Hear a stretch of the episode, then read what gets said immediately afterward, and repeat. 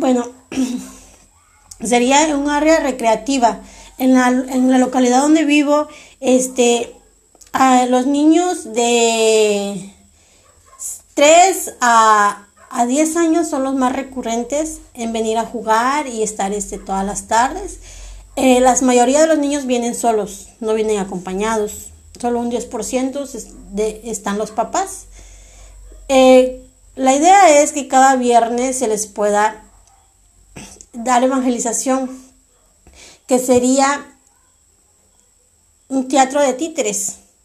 De esta manera poder evangelizar a los niños, poderles este, sembrar la semilla y pues que a su tiempo pueda dar fruto.